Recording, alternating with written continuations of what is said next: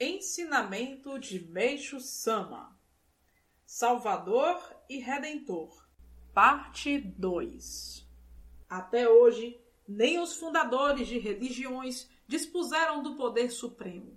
Jesus Cristo foi chamado de Redentor, palavra cujo significado é aquele que redime os pecados, ou seja, quem absorve no próprio corpo os pecados de milhões de pessoas com a missão de pedir perdão ao Supremo Deus em nome dos pecadores, o que acabou levando Cristo a ser crucificado. Sakyamuni devotou-se de corpo e alma à pregação de sutras, tendo por objetivo, através do budismo, criar um mundo paradisíaco que acabou não evoluindo conforme as suas previsões.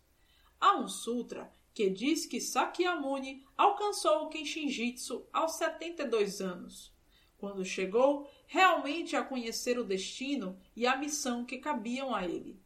Então, ao despertar para as suas próprias interpretações errôneas e já compreendendo que a concretização do mundo paradisíaco que previra encontrava-se num futuro ainda muito longínquo, Sakyamuni admitiu haver falhas nos sutras que pregara anteriormente, e assim só a partir desse ponto é que seus ensinamentos puderam constituir a verdade mesmo.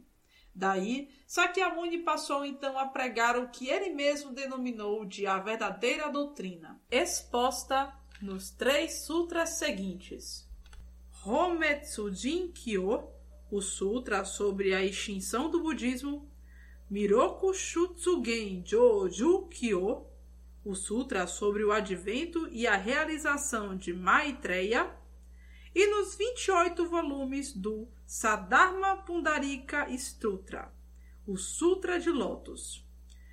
Em síntese, Sakyamuni soube que o budismo desapareceria fatalmente, mas que, após isso, dar-se-ia a concretização do mundo de Maitreya Bodhisattva, ou seja, o paraíso na terra profecia essa bastante conhecida.